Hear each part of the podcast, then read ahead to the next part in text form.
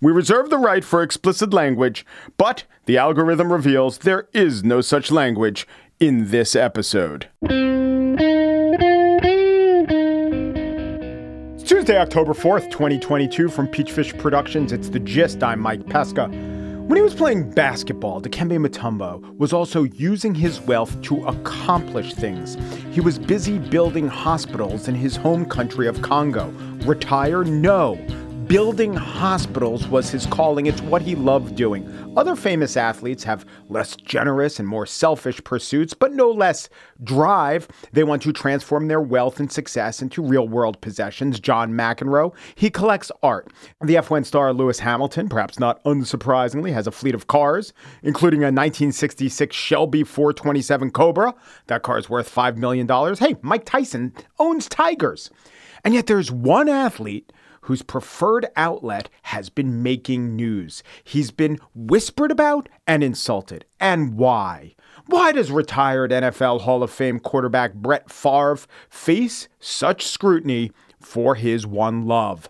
The Mississippi Free Press put together this extensive timeline of efforts by Favre to help build not one, but two volleyball facilities at schools his daughter attended.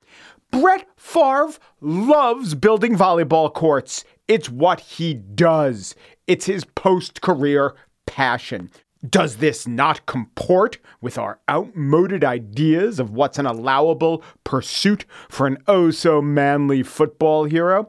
Or is his Wrangler jeans wearing image not fitting well with the bun hugging specter of women's volleyball, or is it because the funds for his volleyball building hobby, nay passion, come from non traditional revenue streams? Newly released text messages reveal that NFL Hall of Famer Brett Favre had much more involvement than once believed in moving millions of federal welfare dollars intended to help low income families to instead pay for a new volleyball facility where his daughter played. Messages released in a new court filing allege Favre sought reassurances from a nonprofit executive that the public would not learn of his actions. Oh, that's it. Welfare. And there's the text message from Favre to the friend of the former governor who is in the middle of the deal asking, quote, if you were to pay me, is there any way the media can find out where it came from and how much? No. Well, not for five years, and now I just told you about it. Favre earned almost $150 million in his playing career, millions more, maybe tens of millions more in endorsements along the way. Mississippi is the second or third poorest state in the country. Favre's daughter only played one year of indoor volleyball, and the Southern Miss Volleyball Wellness Center is up and it cost approximately $7 million. 5 million came from funds set aside for the Temporary Assistance for Needy Families program. Favre's is not a needy family, by the way. Brett Favre does not currently face criminal charges. He has hired a lawyer, Eric Herschmann, the guy who testifies before the January 6th committee with the bat on his wall that says justice. Yeah, wrong sport and wrong sentiment. It is a love for volleyball court building that drives the former Packer great and Viking good. Follow that dream, Brett, and make sure nobody subpoenas your texts. On the show today, you know what? I'm keeping it football, a sport that tells us a little bit about ourselves. Herschel Walker in the spiel. But first, let me play a section from a fantasy football podcast I listen to. You don't need to know anything about football, fantasy football, or this particular player they're talking about, Kyle Pitts. Just know he's a super talented player who's having a terrible year. And the host of the fantasy footballers is talking about how even though he knows Kyle Pitts is atrocious this year, he can't quit Kyle. I'm not, I can't, I will never bench him. I will never do it. Yo, I will never put Kyle Pitts on my bench. It will never happen. It will never happen for anybody that has him. All of us live with the combine rolling in our heads, waiting. I can't trade him because I can't be alive if I trade him and he blows up. I can't be alive then. Quitting is hard, but it can be good for you. And the world generally does not see it that way. Here to reorient your viewpoint is Annie Duke. Annie's new book is Quit The Power of Knowing When to Walk Away. And Annie joins me next.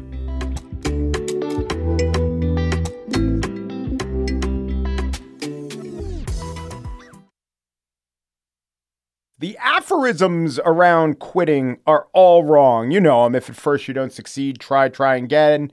Quitters never win. Winners never quit. Right. Winners never quit. Warren Buffett buys a stock and he's never sold one in his life. Or John Stevens, who's stuck with his job as a management consultant. Oh, you don't recognize the name John Stevens? He now goes by John Legend. He quit the Boston consulting for- firm and he arranges music, not organizational charts. The ideas around quitting are so flawed, and in fact, they're sometimes fatally flawed. Annie Duke lays it all out in her new book, Quit the Power of Knowing When to Walk Away. Annie, returning Gist guest and returning Gist host. Hello. Thank you so much for coming on again. Thanks for having me on again.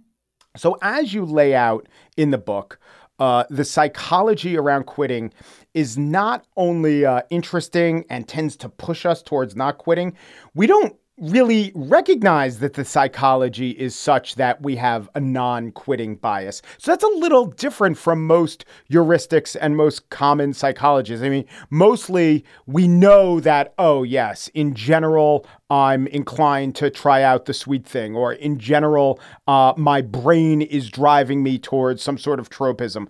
But we're not aware that we're convincing ourselves not to quit more than we should. You know, I, I, I think that's really true. There's obviously this really popular narrative around grit. Um, and let me just say off the bat, I want to be really clear. Grit is an amazing book. Uh, it's everybody should go read it. Angela Duckworth is a genius. Um, but I think that um, I think her work is misinterpreted because if you if you read her work, what she's really saying is find something that you really love that's worthwhile, and then you have to stick to it even though it's hard, right? Because sometimes it's going to be hard, and where how people read that is just kind of like grit is good, right? Period. Um, I saw something on Twitter where someone was saying it took me 14 months to raise my seed round, so never give up. And it's like, well, when does never give up become bad advice? The problem is that uh, if you're at the top of Everest and there's like a snowstorm rolling in, you probably want to give up.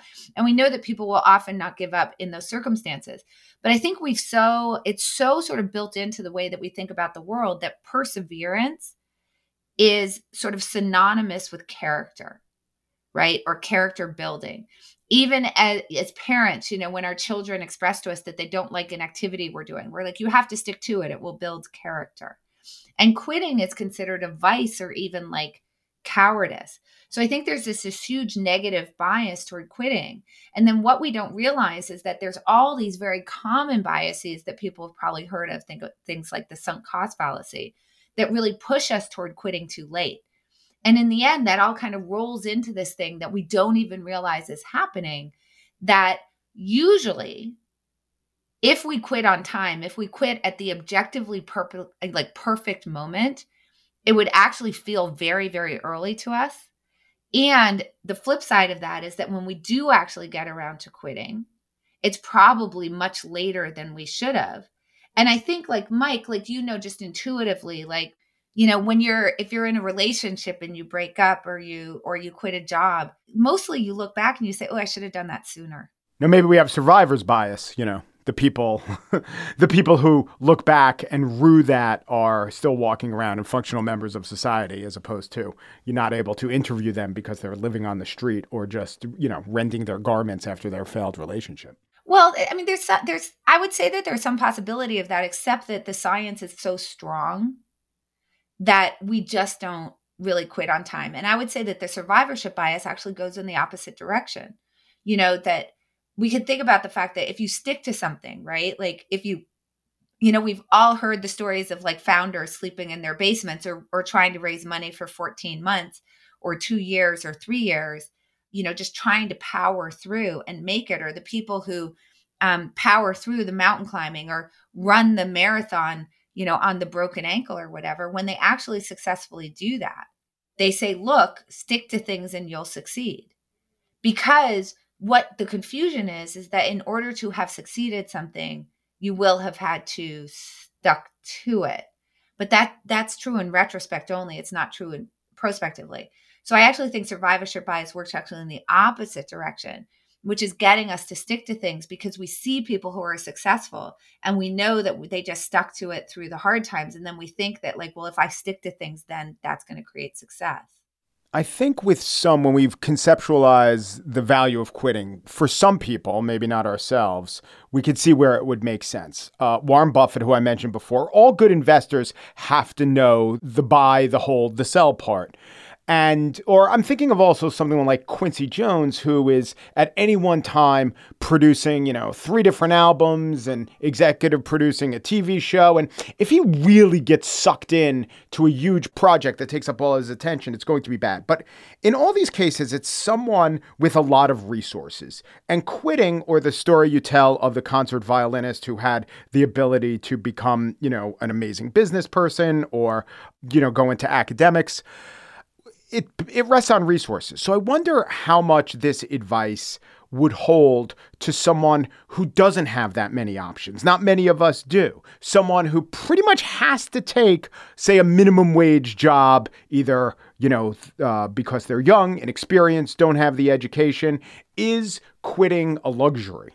So. Look, here, here's the thing about all decision making is that decision making is a luxury.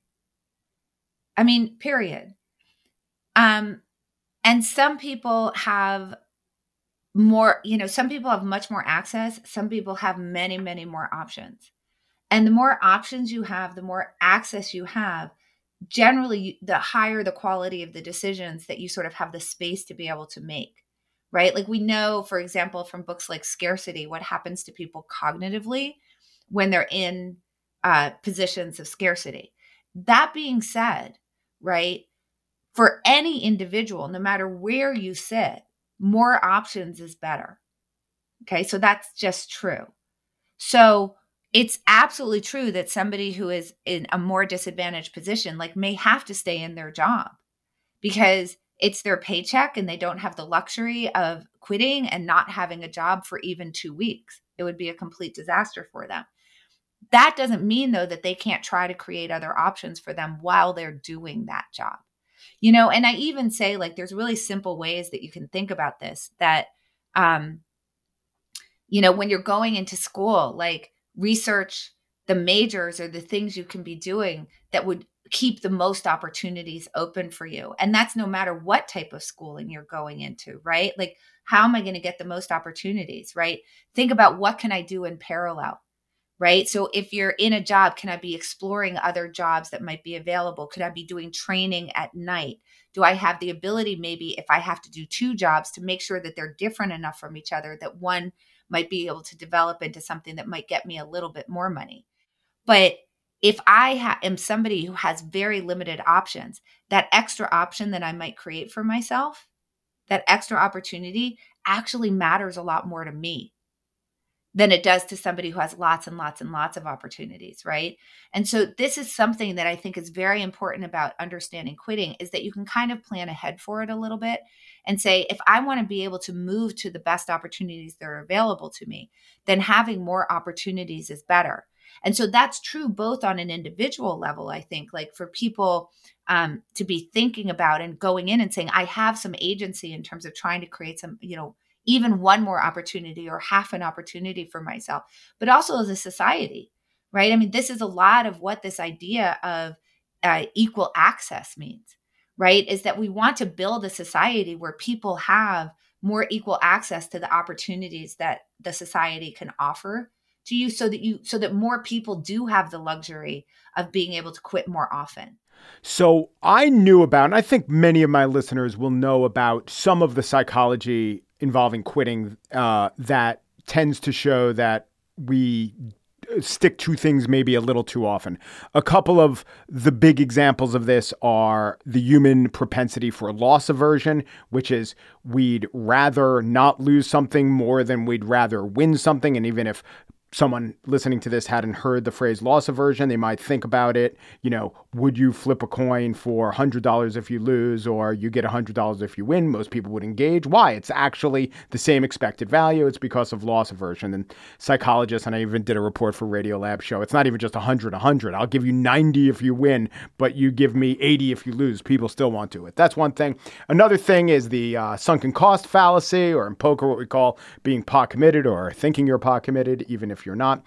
But there are other aspects of to, of uh, the psychology of sticking to it that I hadn't thought of, and one was the we will stick with our losers, let's say our losing investment or however you want to think about it. Could be stocks, could be the fantasy football player you drafted. We will stick with our losers more in the hope that they'll turn it around. I think that we knew.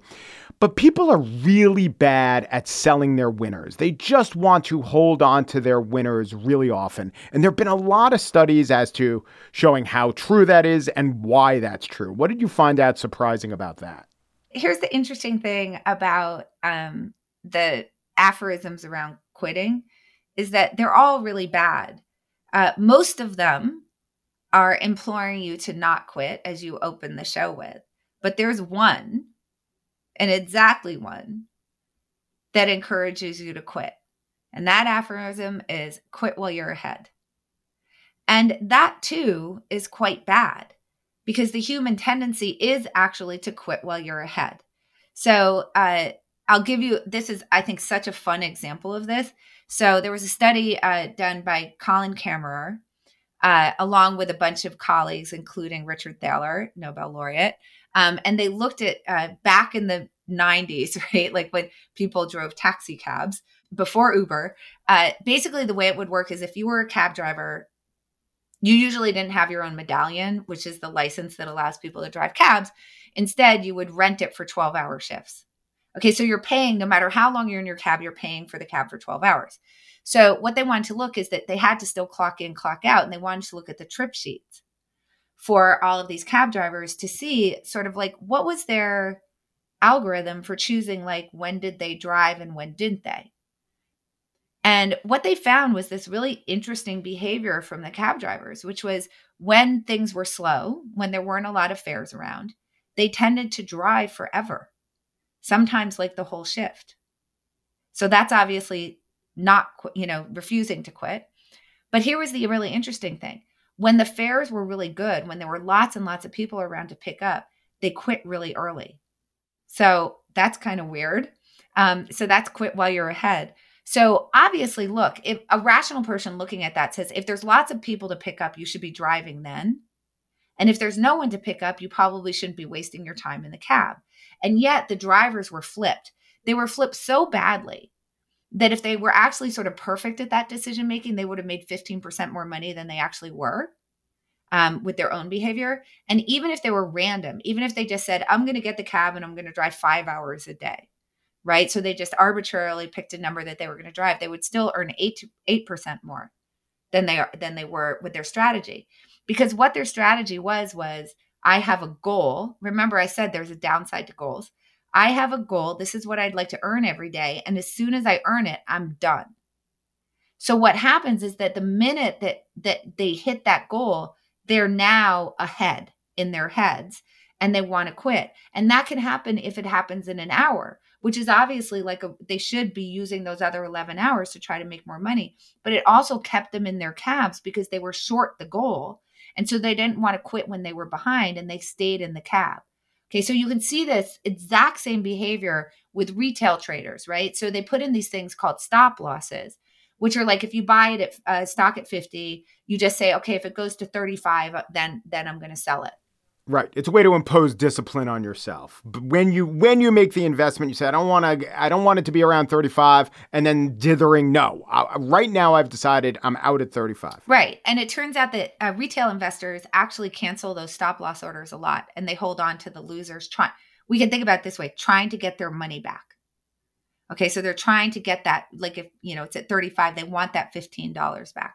But they can also put in something called a take gain order which is I'm going to buy this at 50. It gets if it gets to 65, I'm then I'm going to sell it and I'm committed to selling it at 65 and holding it up until it gets to 65.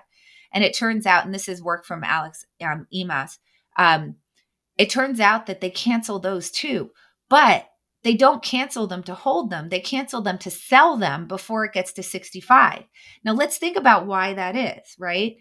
If you're a loser and you sell it, you have to take the sure loss. That's the moment that you go from like, I've got this loss on paper of $15, but now I'm selling it. And that means that now I surely lose. I, I now for sure am going to lose. And this is something Daniel Kahneman, Nobel laureate, calls sure loss aversion. So we don't like to convert losses on paper into sure losses, and it stops us from quitting this aversion to sure losses. But on the reverse side, with the take gain, people sell it before they get to 65 because they don't want that gain to disappear.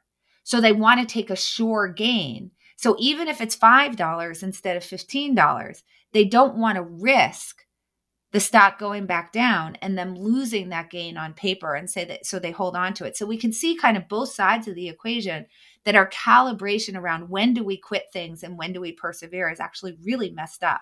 And is it because we just get nervous? We don't have the brains of a Stuart Butterfield or a computer. I know you talk a little bit about it's sort of this commitment we have at one point to have bought the stock becomes something of our identity. What is that human flaw? This is the interesting thing about quitting is that you can, and the reason why I sort of felt the need to to write the book is because you can pull this thread through so many of the cognitive biases that people know about. So one of them that you mentioned is the sunk cost effect or the sunk cost fallacy. And that's just that you think that the money that you lost in the stock, you you will, you know, you want to get back. And you take it into account in thinking about whether you should continue to do it going forward. And you can see this, for example, in like big public works projects where um, you know, people are like, well, why don't you shut it down? And they say, well, we don't want to have wasted the taxpayer money that we've already spent on it. Right. But that's silly because that money is already spent. And what really matters is is it worthwhile to spend another dollar on this? Or should that dollar go to something else? And so we think about waste as a backward looking problem. Like, I don't want to have wasted what I've already spent, as opposed to a forward looking problem. Should I waste more? So that stops us from stopping because we don't want, we're, we have the fear of waste. So that's sunk cost. We have endowment, which is ownership over things. We own our ideas. We own um, the things that we build, and we don't like to give up ownership of things that we have. Um, there's also status quo bias, which is we have a preference for the way things are and we don't like to switch to new things. And when you talked about loss aversion before, um, yes, we we don't like to incur losses from from choices that we make. But what's really interesting is we're much more tolerant of losses from th- the thing we're doing than losses from something new. So what's interesting is that you'll find that people would rather stick to something that isn't working even if they know it's not working because they don't want to switch to something new and say, but what if that doesn't work out? And you'll hear that. Like I'll talk to people who are in uh, jobs that they hate.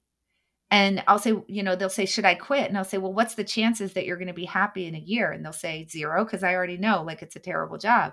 And of course, at that point, you're like, what's what's the confusion? Why aren't you going and take getting a new job? And they say, but what if I hate that one too?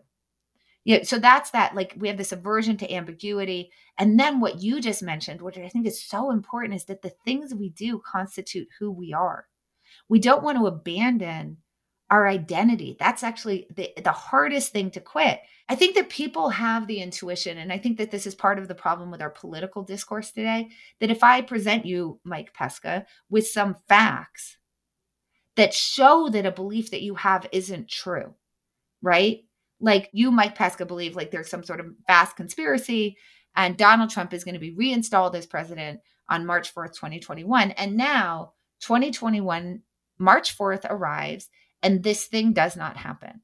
So we have this idea that obviously you're, you know, you're going to abandon your belief because there's now demonstrable proof that the thing that you believed didn't happen. Yeah, people from people from outside the cult think that, right? Right. But the problem is these people, their identity is wrapped up. Like think about, you know, uh, Jim Jones or or whatever.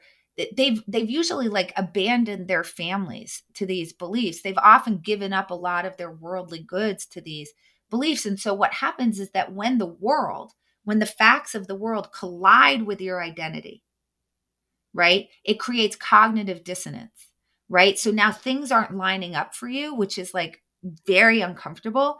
And in order to resolve the dissonance, we dismiss the facts. And there's all sorts of ways that we can do that, right? Well, it's just the establishment and, you know, I mean, whatever. We all, we've all heard all of that. And I think that that really goes against that. Annie Duke is many things. Her latest achievement is the book Quit The Power of Knowing When to Walk Away. Thank you so much, Annie. Thank you for having me back, Mike.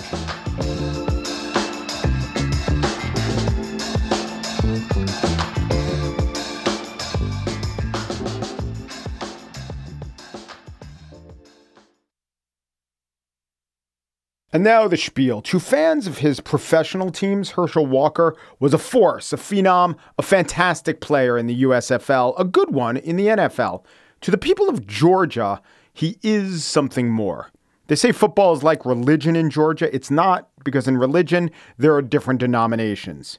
In football, there are the Georgia Bulldogs. And in football, Walker was the greatest, fleetest, most punishing, most nimble, and most awe inspiring player Georgia Bulldog fans had ever seen. Put another way, to almost every Georgian of greater than 45 years of age, Herschel Walker was the most transcendently spectacular participant at the thing they cared most about in the world. And to Georgians under the age of 45, there are lots of clips on YouTube.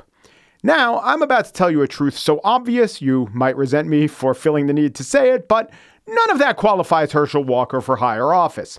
And for a U.S. Senate seat, Walker is less qualified still. During his campaign, Walker has made odd comments about airflow, has been revealed to have fathered a few children out of wedlock, that odd phrase. But Walker did have a couple kids that he hadn't acknowledged, even though he was criticizing single parenthood in the black community. Walker doesn't have many policy proposals. He positions himself as simply not the verbose orator that his opponent, the Reverend Raphael Warnock, is. For all his lack of qualifications, he is a Republican in Georgia, and he does have the support of Donald Trump. And voting against him is a little like voting against, I'm not going to say Jesus, but maybe both of the apostles named James. That said, the smart political prognosticators, Mike Murphy among them, put their finger on a danger in dealing with Walker. On his Hacks on Tap podcast, the former Arnold Schwarzenegger advisor warned about elite dismissiveness. The more the establishment kind of condemned him as a big dumb movie star, it it helped. So the contempt coming out of Washington for Walker from, you know, fancy elitists like uh, my friend Gibbs here it, it's not the weapon they think it is. With that in mind, I noted with interest and some concern last Saturday's SNL skit where Kenan Thompson played the former football star. You see, science don't understand. Everybody talking about climate, but what we really should be focusing on is pulling Hawaii closer. Ooh, oh yeah. Bring that climate over here. That's a good idea. I yeah. like that. I they like don't that. need it. They little. So that's something we need to look at very, very closely. Now, if elites are out of touch, I wondered would this elite out of touch mockery read to the voters of Georgia as snobbishness? Or would it just seem as funny? Or would it not seem like anything at all, just something going on on a TV show they don't watch? I similarly noted with interest an article in the New York Times Magazine, which was critical of Herschel Walker's apolitical stance as a high school student at a time of tumult and anti black violence in his small hometown of Wrightsville, Georgia. The racial divide Herschel Walker couldn't outrun. That was the title. The 60 year old man, Herschel Walker, who's engaged in a Senate campaign, should be faulted for dodging vital public issues.